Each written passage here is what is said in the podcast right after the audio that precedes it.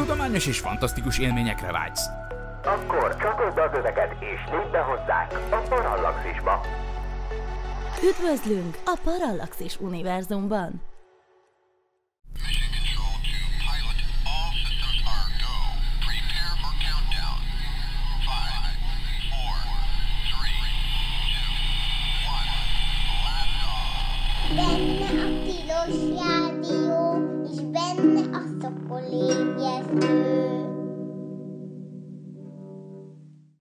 Reggelt, jó reggelt kívánok! Ez itt valóban a Tilos Rádió, a 90,3 MHz-es frekvencia modulált sávon, benne pedig a Szokolébresztő című műsor, az űrös műsor. Az én nevem dr. MZ per X, vagyis Vince Miklós, ezen a ragyogóan napsütésesnek tűnő októberi reggelen pedig nagy örömömre szolgál, hogy egy különleges adást indítunk el a mai napon, ami attól lesz különleges, hogy mikrofon végre kerül, vagyis hát már került előre Avi Abraham Leib, aki a Harvardon, az amerikai Harvard Egyetemen a Center, Center for Astrophysics-nek a vezetője jelen pillanatban, egy, egy full professzor a Harvardon, aki ugye arról azzal csinált elég komoly nemzetközi hírverést maga körül az elmúlt néhány évben, hogy nem által azzal provokálni, hogy eléggé hajmeresztő kijelentéseket tesz, miközben azért igyekszik a tudományosság határát nem olyan mértékben, vagy egyáltalán nem átlépni, mint ahogy sokan azzal a témával foglalkoznak, amikről ő szeret beszélni, és ez a téma az utóbbi néhány évben egyáltalán nem más, mint a földön kívüli intelligencia kérdése, de egy olyan praktikus szempontból, hogy konkrétan láttunk-e már erre utaló nyomokat, találhatunk -e erre utaló nyomokat a naprendszerben, vagy a naprendszer közelében, esetleg a Földön. Na most ugye erről a szokolébresztő hallgatói már sokszor hallhattak, magából a szokolébresztőből is.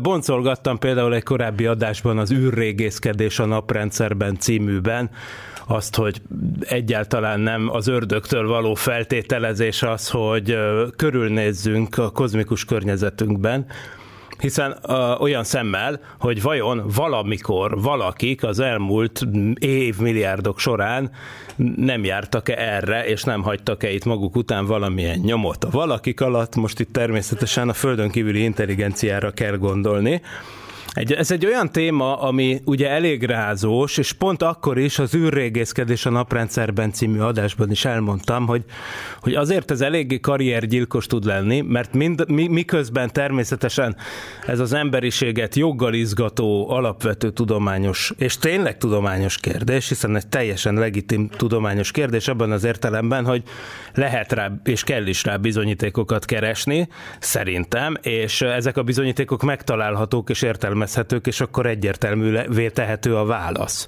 Ami az, hogy vagy hogy igen, járt már itt valaki, és itt hagyott valami cuccot, vagy nem.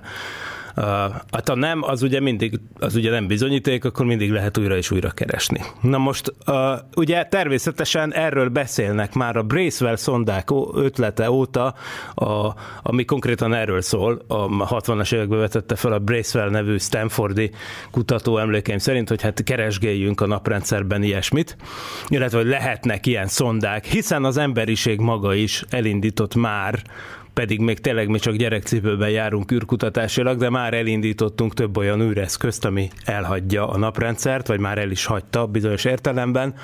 Ezek évezredek, év, inkább több tízezer év múlva, de hát előbb-utóbb megközelítenek szomszédos csillagokat, és hát végül is elképzelhető, hogy az ott lakók ezeket egy nagyon furcsa pályán repülő űreszközként, vagyis hát egy, nem fogják tudni rögtön, hanem egy nagyon furcsa pályán repülő égitestként fogják detektálni, amiknek mindenféle furcsa tulajdonságuk lesz.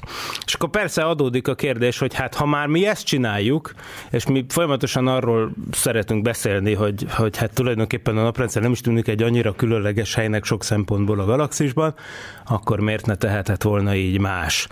És igen, és akkor ugye attól lesz ez egy rázós dolog, hogy persze akkor mindig ott vannak az Erik, Den- Erik von Deniken féle szélhámosok, akik konkrétan beglátnak bármiféle érdekesebb ókori ábrázolást, vagy, vagy, vagy izé, vésetet egy falon, akár a majáknál, akár a közel-keleten, akár bárhol, akár meglátnak egy piramist, amit nem értenek, hogy hogy építettek föl, és akkor azonnal persze készen állnak a válaszsal, hogy ezt csak is a földön kívüliek csinálhatták.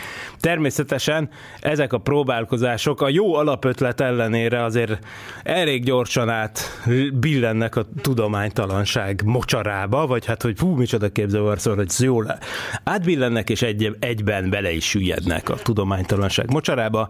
Az ugye mindig gyanús, amikor valakinek újabb és újabb szenzációs könyveket kell termelni, és újabb és újabb szenzációs felfedezéseket kell tenni. Na és akkor itt jelenik meg a Löb, aki egyébként egy elismert asztrofizikus volt, és meg kb. hát most is az egyébként, természetesen, tehát egy, egy eh, rengeteget publikáló, a korai univerzummal foglalkozó elméleti fizikusként, igen, igen nagy hírnévre tett a, a szakmai körökön belül. Ő volt az, akiről mindenki azt mondta, hogy, hogy ő tipikusan az az ember, hogy leül reggel és estére ír egy tudományos publikációt, és addig föl sem áll. Tehát mindig egy, egy nagyon keményen dolgozó, a munkáját nagyon komolyan vevő fickóról van szó, aki tényleg hát ennek megfelelően előbb a Harvardnak a csillagászati tanszékének lett a vezetője, aztán most meg a Center for Astrophysics-nek, ez két külön része egyébként a Harvard Egyetemnek, de a lényeg az, hogy egy, egy rendkívül sokat publikált és ismert és elismert tudósról van szó, és akkor 2017-ben megérkezett az Oumuamua nevű objektum a naprendszerben, amiről szintén beszélgettünk. Ha nem is magában a szokolébresztőben beszélgettünk sokat, bár természetesen ott is szóba került például az űrrégészkedős adásban, de a társ műsorunkban, a Parallaxis podcastban, ami persze visszahallgatható az interneten sokféle helyen, a YouTube-tól a SoundCloud, SoundCloudig mindenhol, a 46. adás Oumuamua idegenek a naprendszerben foglalkozott ezzel, ami egy ami tulajdonképpen az első olyan detektált égitest volt, amit először üstökösnek tekintettek, aztán ugye később elkezdett elég furcsán viselkedni, úgyhogy jelen pillanatban talán senki nem tudja, hogy az pontosan milyen fajta objektum volt.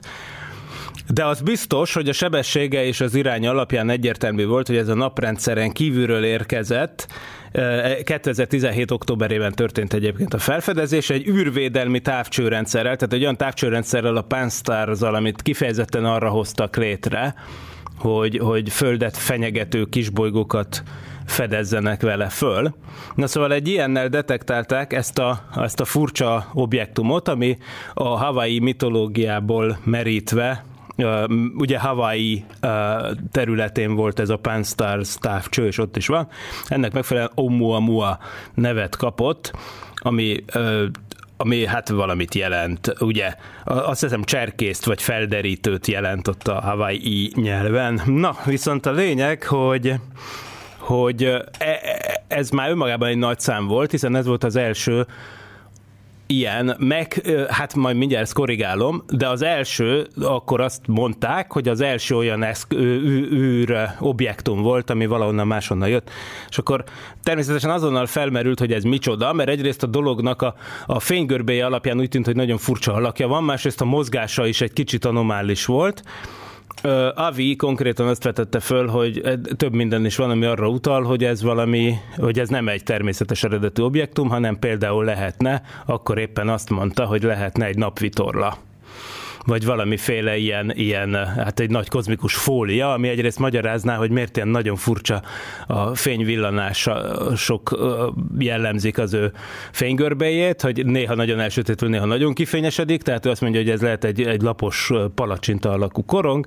Másrészt meg azt is megmagyarázná, hogy milyen mértékben és milyen módon tért el az ő gyorsulása a szabad eső objektumoktól, vagyis a simán csak gravitáció által hajtott dolgoktól, hiszen napvitorlát ugye nyilván fújna a napszél is, és akkor ez módosítaná a pályáját.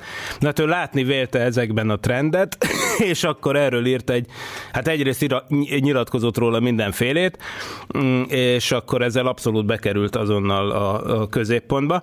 És nem is csigázom tovább a dolgot, mert csináltunk vele egy interjút annak idején, tehát az emlegetett Parallaxis epizódban Oumuamua idegenek a naprendszerben Parallaxis Podcast 46. rész, ott bárki meghallgathatja, és egyébként megírta ő ezt a magyarul is megjelent Földön kívüli című könyvébe. Aztán ugye teltek, múltak az évek, tavaly is beszélgettünk egyet Avival a Parallaxis keretében, akkor másról volt szó, konkrétan arról, hogy az emberiség tudását vész esetén a Holdon kéne tárolni lementve, valamiféle biztonsági mentésként, ha úgy tetszik, egy alexandriai könyvtárként, vagy ilyesmi.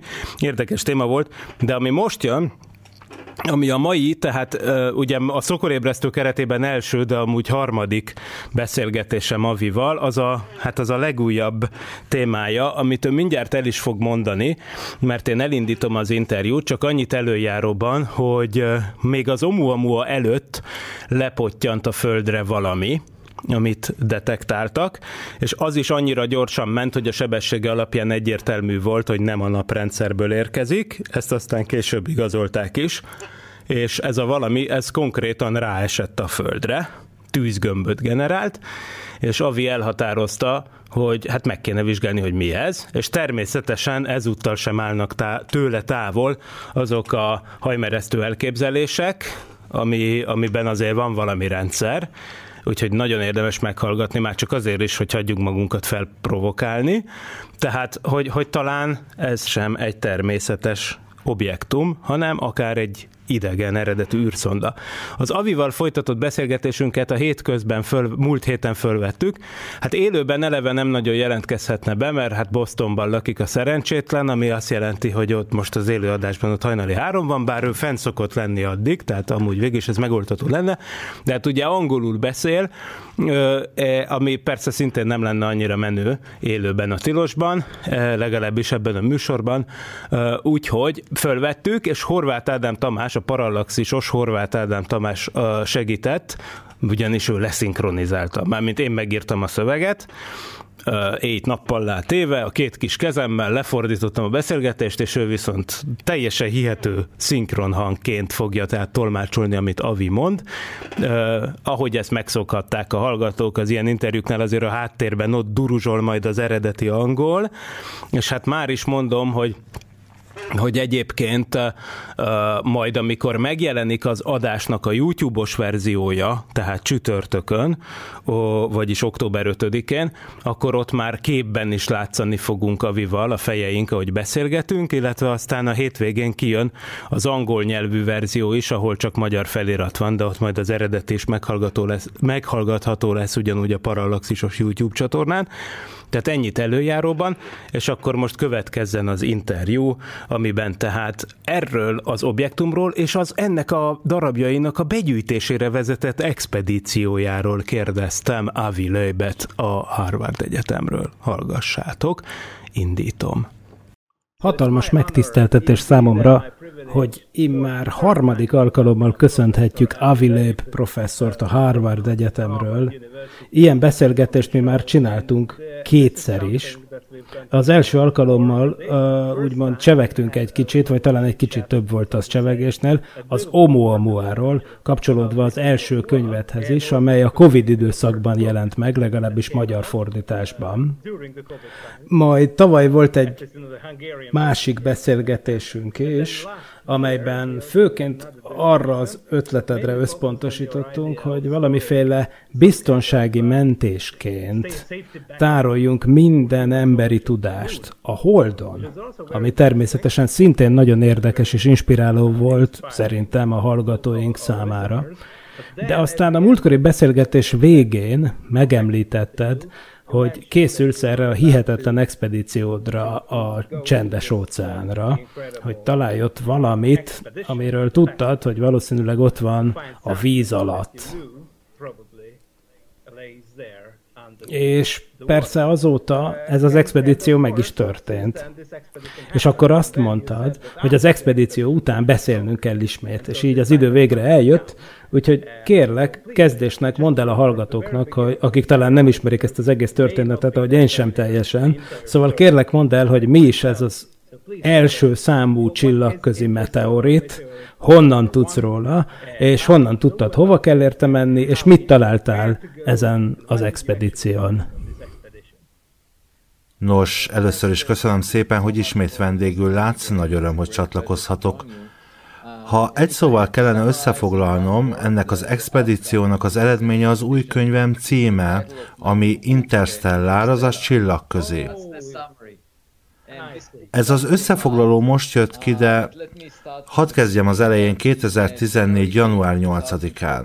Majdnem egy évtizeddel ezelőtt az amerikai kormány műholdjai észleltek egy tűzgömböt, amely egy nagyjából félméteres objektum volt, és ami egy a földdel való ütközésből származott.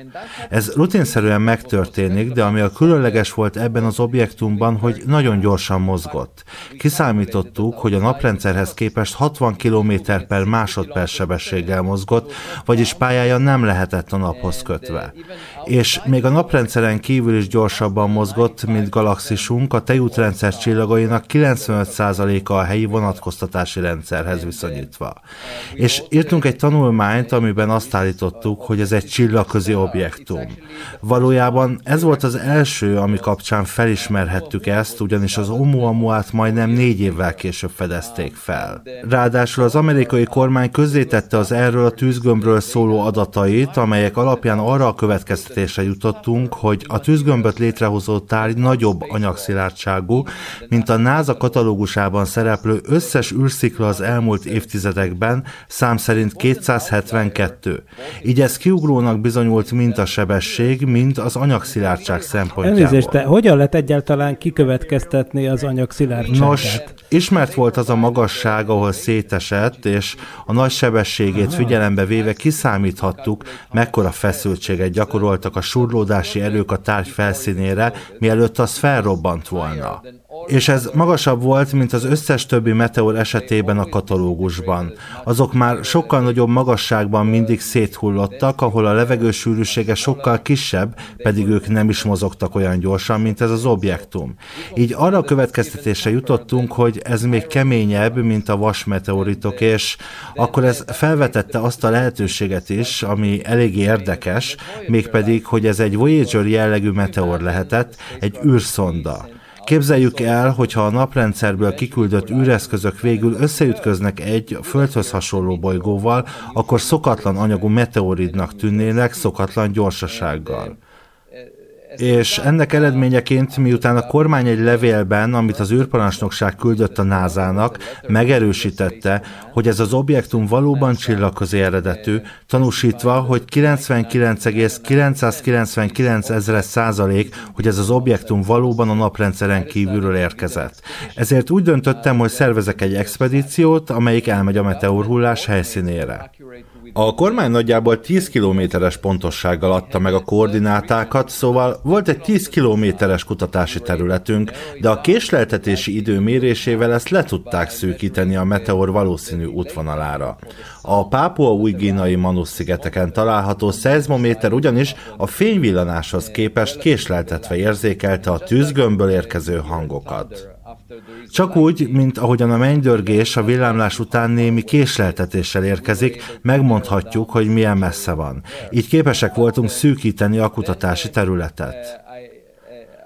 Ezért aztán összeállítottam egy 28 fős csapatot, és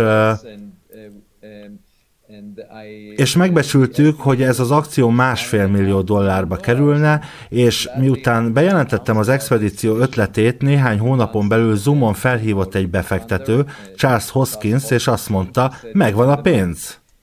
Így aztán elkezdtük megtervezni a gépet, amit használtunk, amely egyfajta szánkó volt mágnesekkel mindkét oldalán, amit egy kábellel csatlakoztattunk a hajóhoz.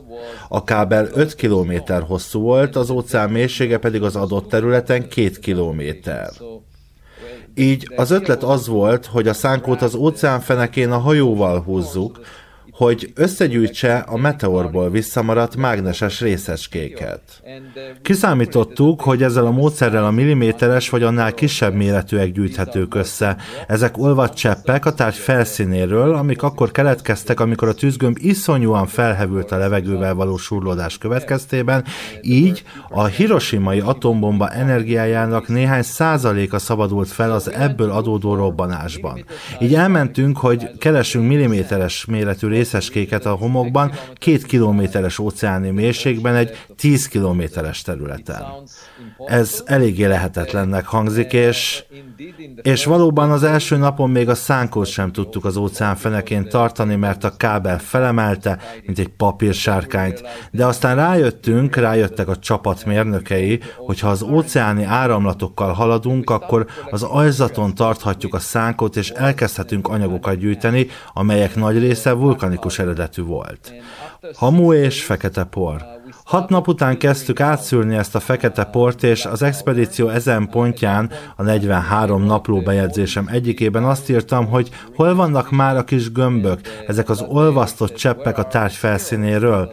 Majd egy nappal később a nagyobb méretű részecskéket mikroszkóp alá helyezve megtaláltuk az első olvadt cseppeket, amik nagyon különböztek a körülöttük lévő homoktól. Úgy néztek ki, mint valamiféle fémes gyöngyök.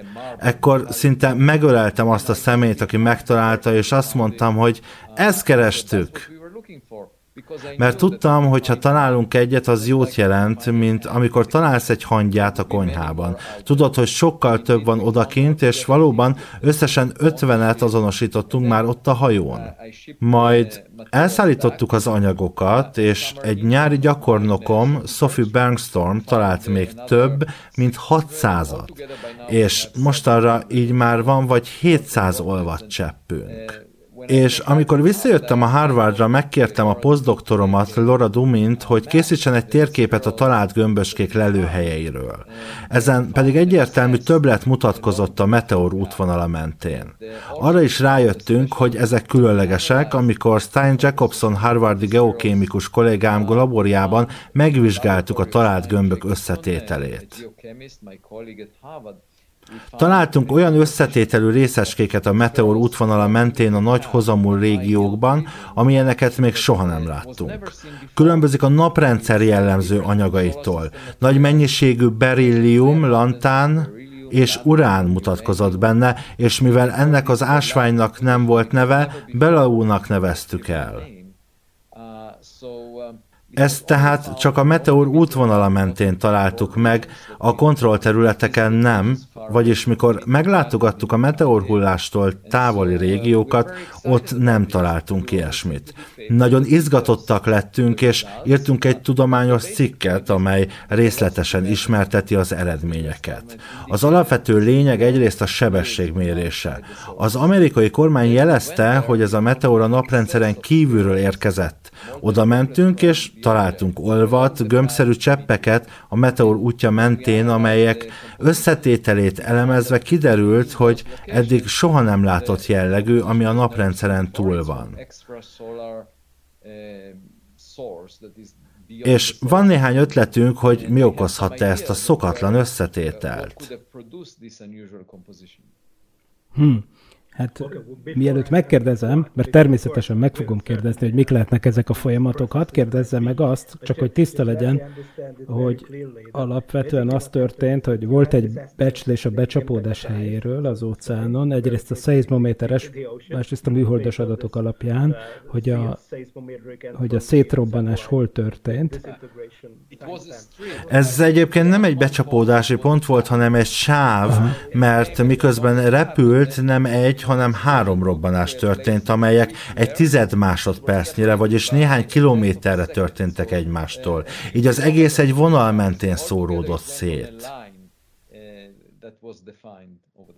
Igen, és, és itt merül fel a kérdésem, ugyanis történetesen ismerek egy embert, aki amúgy egy jazzgitáros Norvégiából, akit Jon Larsennek hívnak, és aki gyűjti a mikrometeoritokat mindenhonnan, háztetőkről például, és azt, mondta, azt mondja, hogy őt mindig is érdekelte, amikor hallotta, hogy nem is tudom, elfelejtettem a számot, hogy talán 10 tonnányi kozmikus ada, a, anyag zuhan rá a földre minden nap, és ő kíváncsi volt, hogy ez így hol van, és felment Oszlóban a háztetőre, és egyből sikerült is találni, összesöpörni egy kis darabokat. Természetesen a fémes mikrometeoritokat sokkal könnyebb megtalálni, mert mindenhol ott vannak, mágnessel. Szóval az a kérdés, hogy gondolom úgy csináltátok, hogy kereszteztétek a meteor szóródási sávját. Igaz? Hadd magyarázzam el, igen, mi is elmentünk olyan régiókba, amelyek messze vannak a meteor útvonalától, és igen, ott is találtunk meteorikus eredetű gömböcskéket mindenhol. De azok, amelyek olyan különleges összetételűek, kisebbségben vannak, körülbelül egy tizedét adják az összesnek, vagyis 700-ból talán 70-et.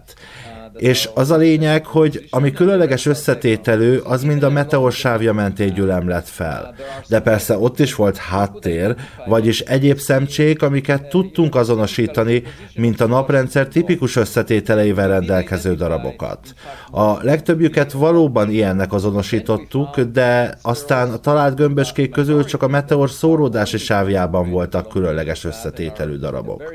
Ilyeneket nem találni sem földi kőzetekben, sem a hold Holdon, sem a Marson vagy az aszteroidákon. Vagyis az egész lényege, hogy valóban mindenhol lehet találni ilyen gömböcskéket, de amit ott találtunk, az igen szokatlan.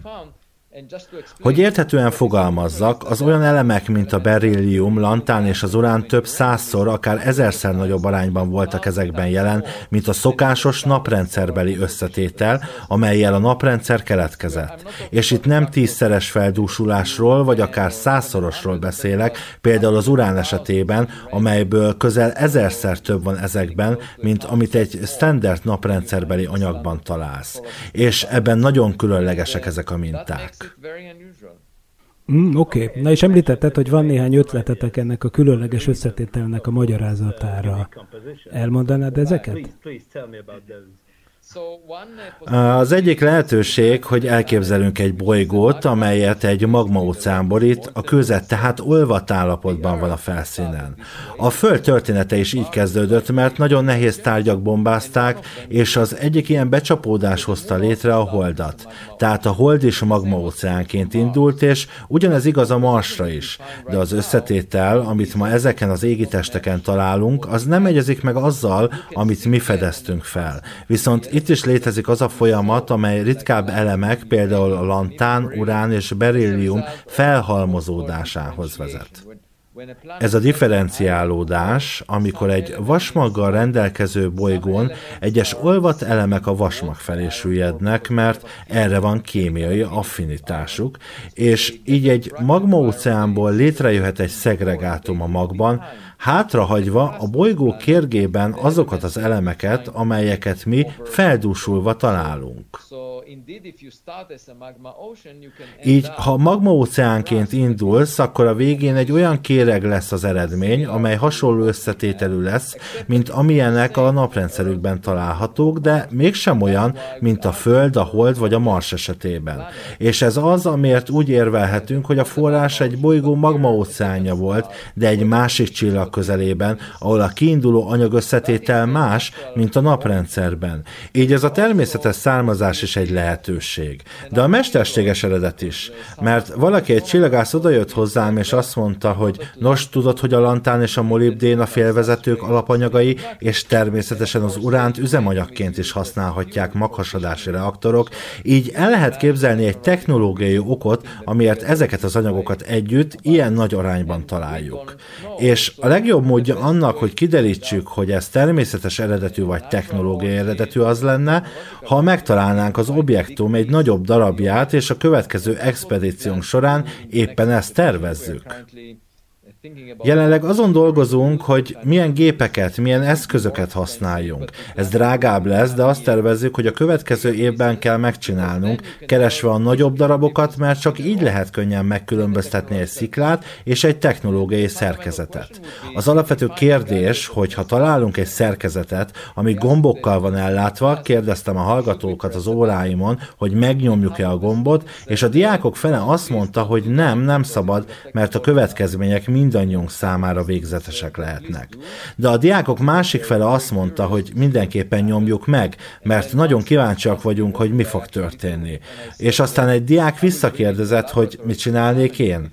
Azt mondtam, hogy elvinném egy laboratóriumba, hogy megvizsgáljuk, mielőtt hozzányúlunk. Szóval nem tudjuk, hogy ez természetes vagy technológiai. Jelenleg próbáljuk meghatározni a számokat, hogy egy természetes forrás esetén egy ilyen sziklából nagyjából 10 a 23-on 500 kg-os darabra volna szükség csillagonként a tejútrendszerben ahhoz, hogy a véletlen bolyongással évtizedenként egy összeütközzön a Földdel, és ez nagyon sok. Mert ha az 500 kg-os tömeg ennyiszeresét 10 a 23. szorosát vesszük, akkor ez nagyjából a Föld tömegének felel meg.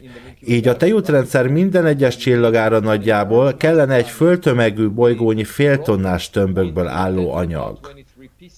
Az, hogy hogyan lehet, egyáltalán nem triviális, de már dolgozunk egy lehetséges forgatókönyvön. Ez a szám nagyjából annyi, ugye, mint az atomok száma egy pohár vízben. Vagy egy köbcentiméternyiben, igen, igen. igen, igen. Igen, ez hihetetlen.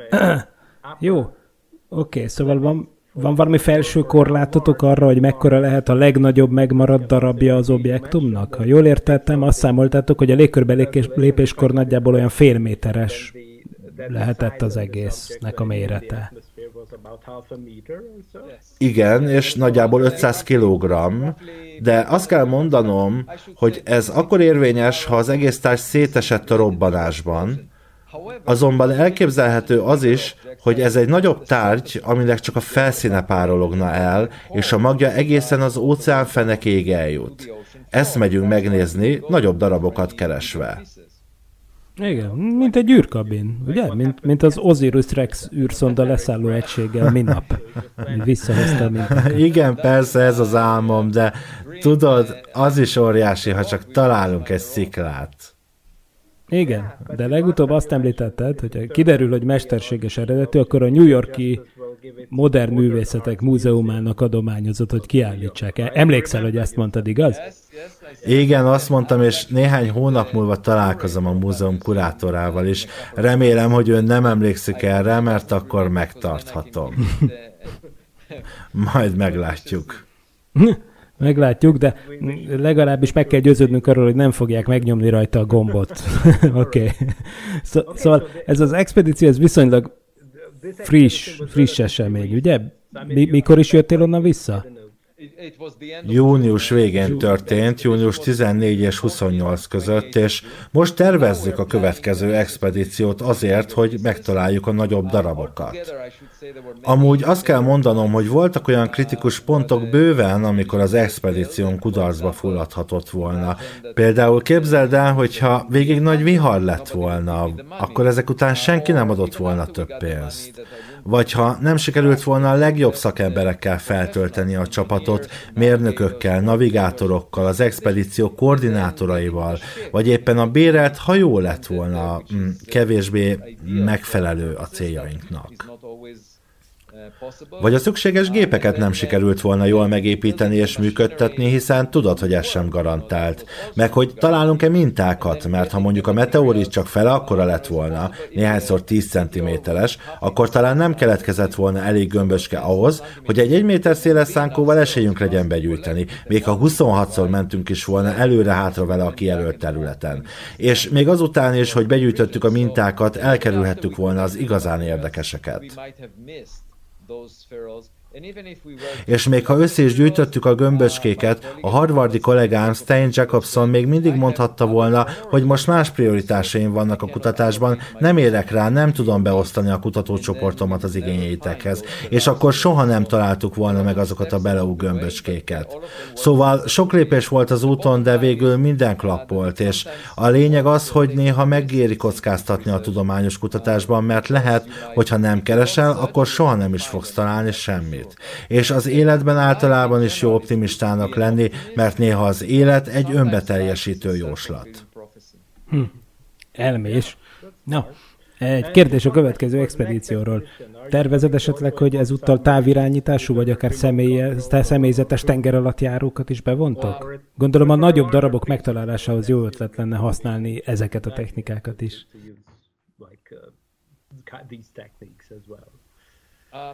Azon gondolkodunk, hogy használnánk egy olyan távirányított járművet, amely az óceán fenekén halad, és képeket készít arról, hogy hol van, mi van ott, és ezzel segít nekünk a kutatásban.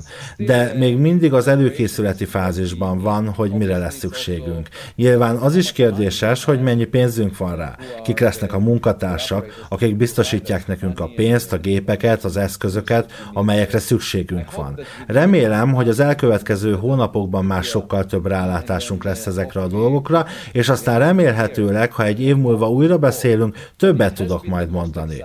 De az biztos, hogy ez volt tudományos pályafutásom legizgalmasabb néhány hete, mert elméleti fizikusként végeztem, és ott minden az ötletek birodalmában zajlik. És talán az érés jele, ahogy öregszem, de itt én kísérletezővé lettem. Anyagokat gyűjtöttem, tanulmányoztam őket, és próbálok megtudni valamit az első tárgyról, ami a naprendszeren kívülről érkezett. És ez történelmi dolog, bármilyen módon még akkor is, ha forrás természetes volt.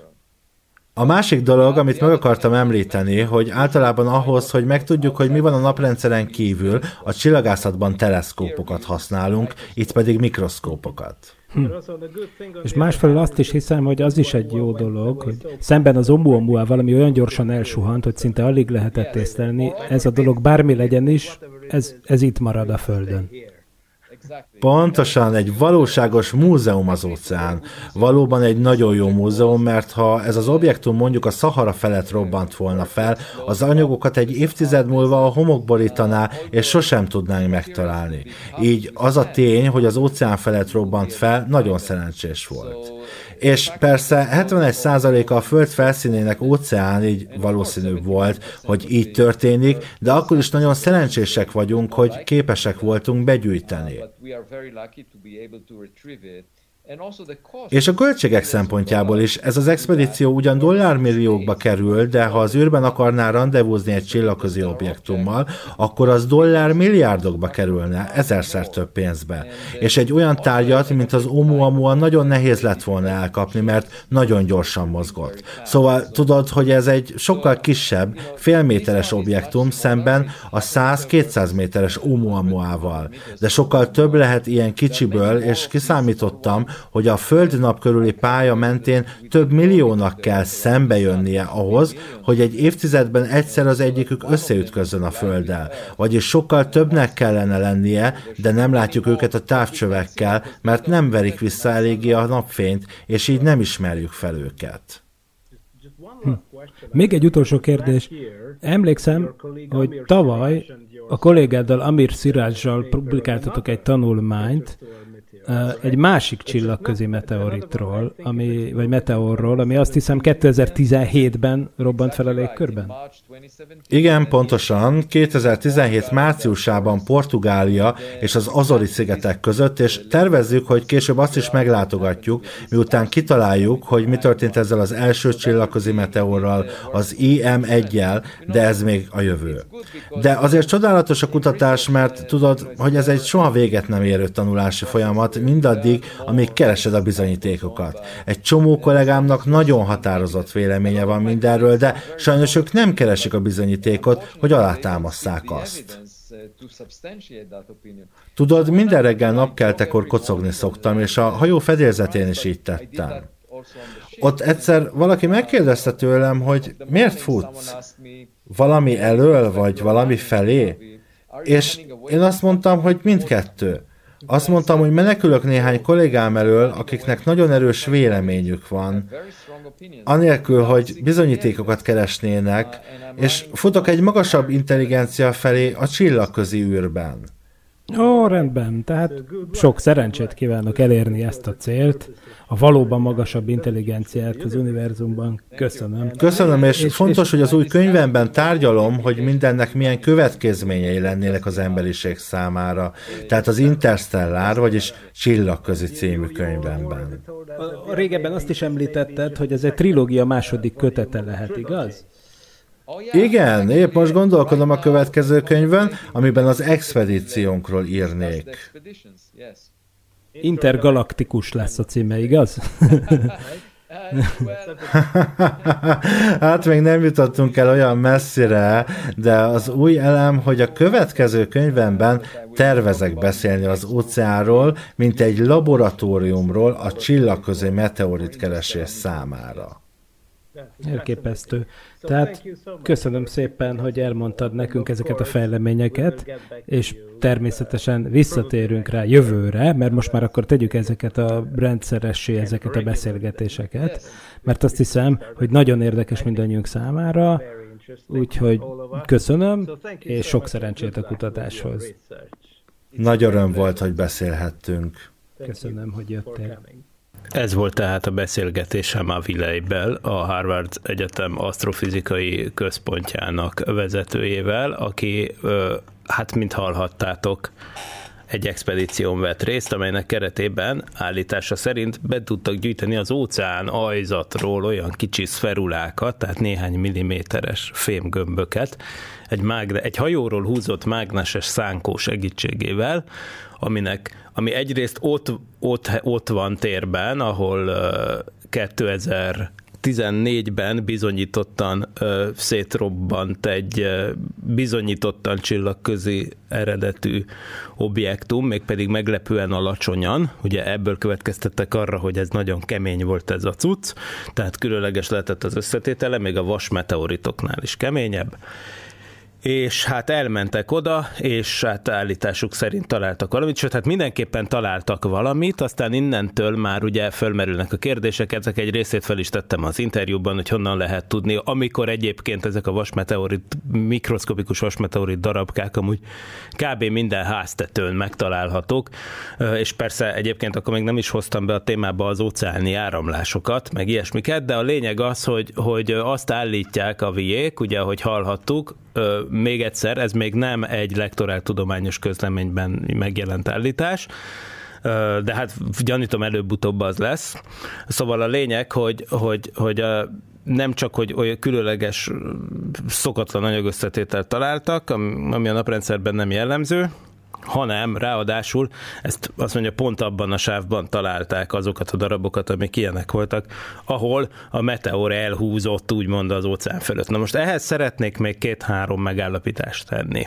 Most ez e, e, ilyen saját megjegyzéseket ehhez. Egyrészt az, hogy most egy rossz májú megjegyzés következik, hogy, hogy valamikor, amikor, ami azonban egyáltalán nem jelent így semmi értékítéletet, csak hogy mondom, hogy a kisördög bennem mindig azt mondta, hogy amikor van egy magánember által támogatott expedíció, ami ráadásul a, a, annak a bejelentése gyakorlatilag a, a eredmények média visszhangja az egyébként gyanúsan rá van időzítve arra, amikor a főkutatónak megjelenik egy könyve, mint hallhattuk, hogy, hogy Avi Leibnek az Interstellar című könyve az most jött ki angolul, és már van szerződés készítése a magyar kiadásra, ezt is megsúgta nekem, úgyhogy gondolom néhány hónap múlva magyarul is olvasható lesz.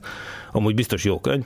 Szóval amikor ilyen, ilyenek vannak, eleve egy magánember adja a pénzt, akkor bennem a, mindig, mindig megszólal, múltból is, hát emlékszünk például olyan, ugye, ugye a nagy vihart kavart, mit tudom én, keressük meg Petőfi csontvázát Szibériában című történet, amikor ugye Kiszeli István antropológus és többiek mentek, ugyanúgy, ugyanúgy egy a 80-as évek végén, 90-es évek elején, ugyanúgy egy, egy, egy befektető által pénzelt expedíció. Amikor ilyen helyzet áll elő, akkor szinte az ember elvárásnak érzi, hogy produkáljon valamit. Tehát amikor Avi tavaly bejelentette, hogy elmennek az óceára felkaparni az ajzatot és keresnek valamit, én már akkor mondtam magamba, hogy ezek tuti nem jönnek haza üres kézzel, bármi van. Hogyha egy burját asszonyt kell Petőfiként beazonosítani, akkor úgy, értitek? Tehát, hogy, hogy, hogy ez, ez egyáltalán nem feltétlenül arról szól, hogy ezeknek az embereknek amúgy a tudományos integritása ne lenne rendben, ez egyszerűen szintiszta pszichológiai effektus is lehet, amikor az ember egyszerűen úgy érzi, hogy Avi is mondta, hogy mi van, ha vihar van, mi van, ha nem működik ez vagy az, akkor nem kapunk több pénzt, mire. Szóval ez tipikusan az a mindset, ami, amikor az ember úgy kiélezve megy oda, hogy bármi azt mondja, hogy amikor az első szferulát megtaláltuk, amiről az előbb mondtam el, hogy amúgy minden háztetőn ott vannak, akkor még nem volt ilyen anyag összetétel elemzés, azt mondja, hogy amikor az elsőt megtaláltuk az iszabban, akkor megöleltem az embert, aki mutatta nekem, mert hogy azt mondtam, hogy ezért jöttünk. Tehát valószínűleg, hogyha nem lett volna meg az a, a adatorra, ez a Belau, tehát berillium lantán urán feldúsulás nem mérték volna ki, hanem csak ennyi lett volna, már akkor is egy óriási success story lett volna, óriási sikertörténet ként lett volna becsomagolva ez, de mondom, az tényleg érdekes, hogy ezek különleges összetételű szferulák, és, vagyis ilyen gömböcskék, olvat kis mikrometeoritikus gömböcskék, amik persze, hogy azok mikrometeoritikusak-e, az megint egy más kérdés, mert természetesen azért történt egy más az elmúlt évtizedekben, ez a másik kiegészítés, amit tennék. A, akár a második világháború alatt a csendes óceáni hadszintéren, akár azóta rengeteg csendes óceáni kísérleti nukleáris robbanás, ideértve a hidrogénbomba teszteket. Hát természetesen nem konkrétan Pápua új Gineot partjainál, de, de, de hát az óceáni áramlások azért jól tudjuk, hogy azért évtizedek alatt iszonyatosan el tudnak vinni mindenféle érdekes repeszdarabot, akár robbanási, tehát olvat repeszdarabokból is ide-oda, amoda, rengeteg űreszköz pottyant bele az óceánba, ugye kifejezetten szeretik a csendes óceánban Mariana árok környékére irányítani azokat az űreszközöket, amelyek nagyobb darabokat tartalmaznak, főleg azokat, amik esetleg ilyen nukleáris hasadóanyagokat is tartalmaznak.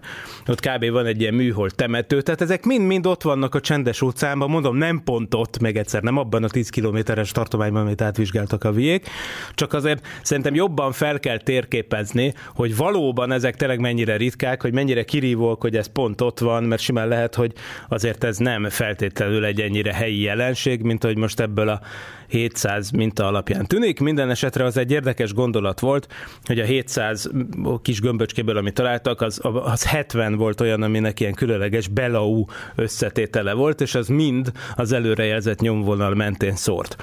Nem feltételezem, hogy, a, hogy tudatos adathamisítás történne a viék esetében, mert hát azért az előbb-utóbb kiszokott derülni, tehát egy, egy ilyen magasrangú természettudós szerintem hogyha, hogyha nem őrült meg, akkor nem adja a nevét egy koholmányhoz, mert az kiderül. Tehát ez kockázatos.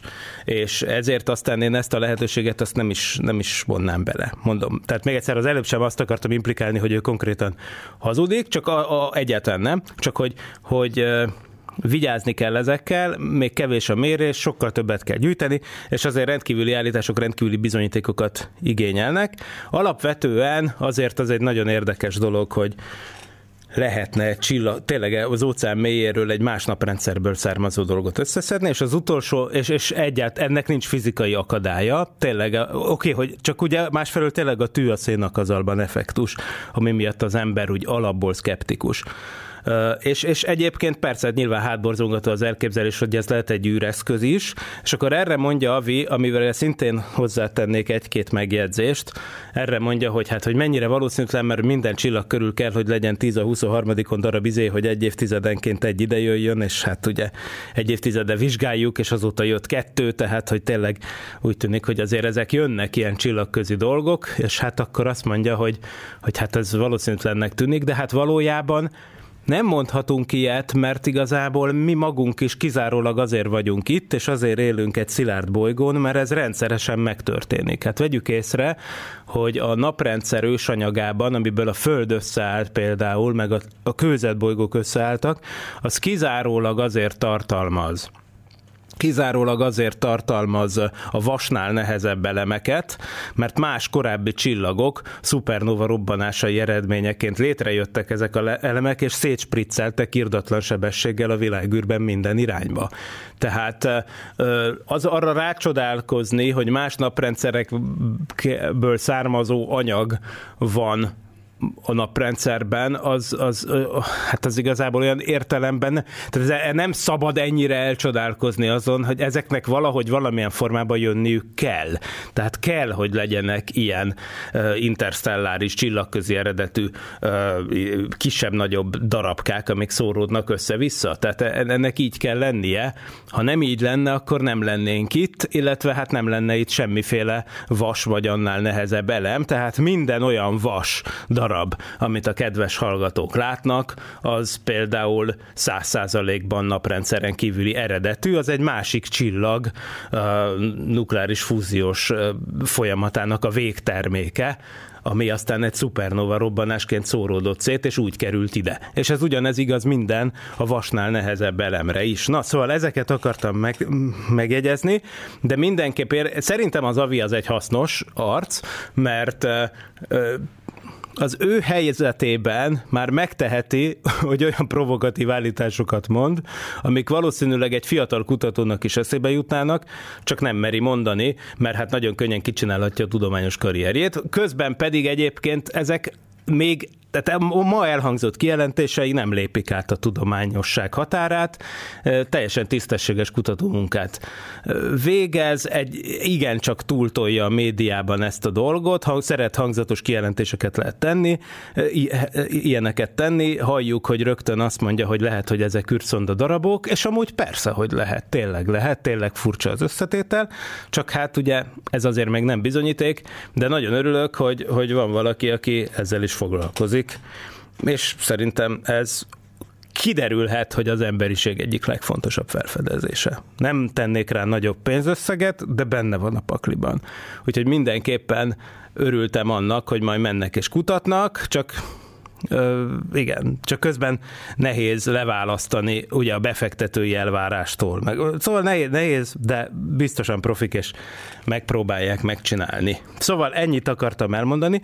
Hát az adásidők végére értünk, mindeközben ezt végigmondtam, úgyhogy hát a telefonokat igazából azért nem is kapcsolom ma be, mert még el szeretnék mondani két közérdekű információt, viszont természetesen várom továbbra is a kérdéseket és hozzászólásokat és megjegyzéseket a szokolébresztőkukac.gmail.com-ra. Ugye az előző adásunk konkrétan azzal telt el, hogy az oda beérkezett kérdésekre és megjegyzésekre próbáltam reagálni.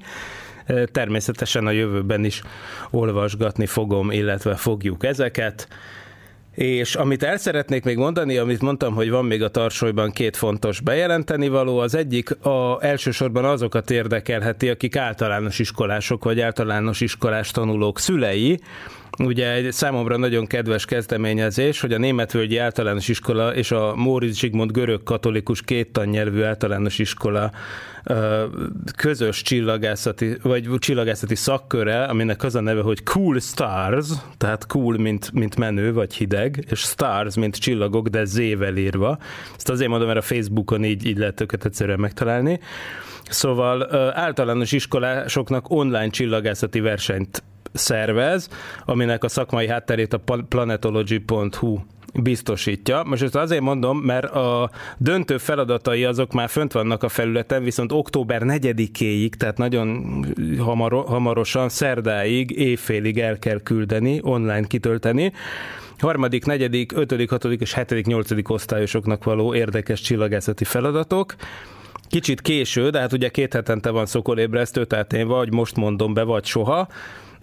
Tehát még egyszer, október 4-e hétfő, vagyis szerda éjfél a határidő, de ez egy nagyon jó pofa általános iskolásoknak való verseny, és mint ilyen az én szívemhez nagyon közel áll magam is általános iskolás szülő vagyok. Igaz, például a legkisebbek nem indulhatnak. Ezen mondom, a harmadik, negyedik osztályosok körében kezdődik az első kitölteni való, de aztán három kategória van, ahogy mondtam, ez az egyik, a másik pedig szintén ilyen, hát ilyen kvázi népnevelői feladat, de nagyon büszke vagyok rá, hogy ezt megcsináltuk, hogy a Parallaxis podcastunk, amiről már emlegettem, ami elsősorban egy hall, hallható formájú valami, de hát a YouTube csatornája is ott van, ahol, ahol egyébként a szokolébresztők is fölkerülnek, és ahonnan a szokolébresztők is mindig visszahallgathatók, beleértve amúgy ezt is, ugye, be, és akkor ebbe benne lesz az avi feje is, ahogy mozog, mert felvettük Skype-on a videó sávot is. Na de most nem ezt akarom mondani, hanem azt, hogy csináltunk a munkahelyemen a Kármán laborban egy videósorozatot, amiben érdekes áramlástani kísérleteket mutatunk be, és szerintem tök jók lettek. Érdekes, jópofa kamerákkal csináltunk mindenféle vicces videót, és érdekeseket, cunamik, tornádók, örvények, hidegfrontok, mindenféle hasonló dolgok, laboratóriumi modellezése.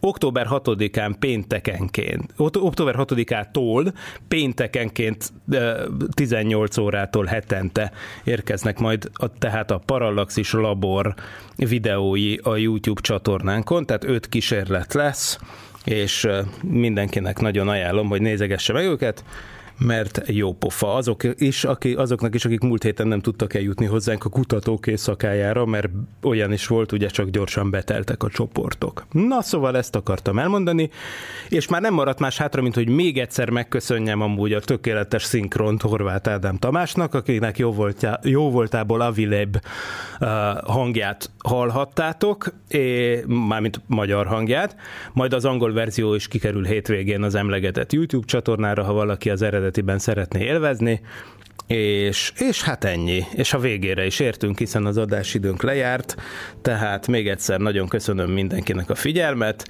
a Vilebnek, és még egyszer Horváth Ádám Tamásnak a részvételt. Az általános iskolások menjenek csillagászat vetélkedőre, de nagyon gyorsan, mert mindjárt vége, lejár a beküldési határidő. Mindenki nézegesse a Parallaxis labort, mert az is jó lesz péntektől, és hát igen, ennyi. Két hét múlva pedig újra lesz szokolébresztő, addig is mindenki érezze jól magát, jó napot és jó hetet kívánok. Sziasztok! Nem volt elég a tudományból és a fantasztikumból? Olvasd a parallaxis.emtv.hu, lájkold a Facebook oldalunkat, nézd a YouTube csatornánkat, és hallgassd a Szokolébresztőt a Tilos Rádióban. Hamarosan jön a következő rész.